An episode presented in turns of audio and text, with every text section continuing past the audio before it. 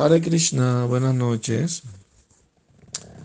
Esto sucedió en el primer templo de ISKCON, en la segunda avenida, número 26, cuando Prabhupada empezó su movimiento de prédica allí. Eh, él cocinaba todos los días y él mismo servía el prasad para todos los invitados y cocinaba dal, arroz, chapatis, vegetales y y lo servía personalmente y se sentaba a comer con, los devotos, invitados y todo. Y todo el mundo se iba y Prabhupada normalmente él mismo lavaba los platos, la soya, porque ni siquiera lavaban sus propios platos, lo dejaban ahí en el lavadero y se iban. Pero un día un devoto que más tarde fue iniciado por Prabhupada, eh, Prabhupada le dio el nombre Mahapurusha, eh, Das, eh, miró alrededor y todo el mundo se había ido, estaba solamente él y Prabhupada terminando el prasada. Eh, entonces, eh, él pensó, y, quién va a lavar todas estas ollas y estos platos? Y él vio que él estaba solo con Prabhupada, entonces él dijo, no, yo tengo que ayudarlo, no puedo dejar que él haga todo solo.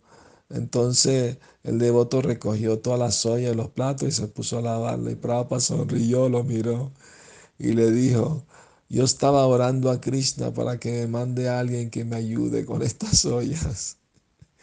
Y parece que Krishna me escuchó. Otro pasatiempo también de Shila Prabhupada que pasó en Hawái. Eh, estaba haciendo un poquito de frío y normalmente no hace frío en Hawái, pero estaba un poco fresquito y, y Prabhupada pidió que quería comer jálaba, ¿no? que jálaba lo, calienta, que tiene ghee, tiene ¿no? Eh, de trigo, y, ¿no? pero eh, el, el, devoto que iba a hacer la jálaba se llamaba Kartikeya. Eh, le regalaron germen de trigo y él pensó, no, jálaba con germen de trigo, va a ser mucho mejor, papá le va a encantar y eh, yo lo que quiero es complacerlo, hacer una buena jálaba para él.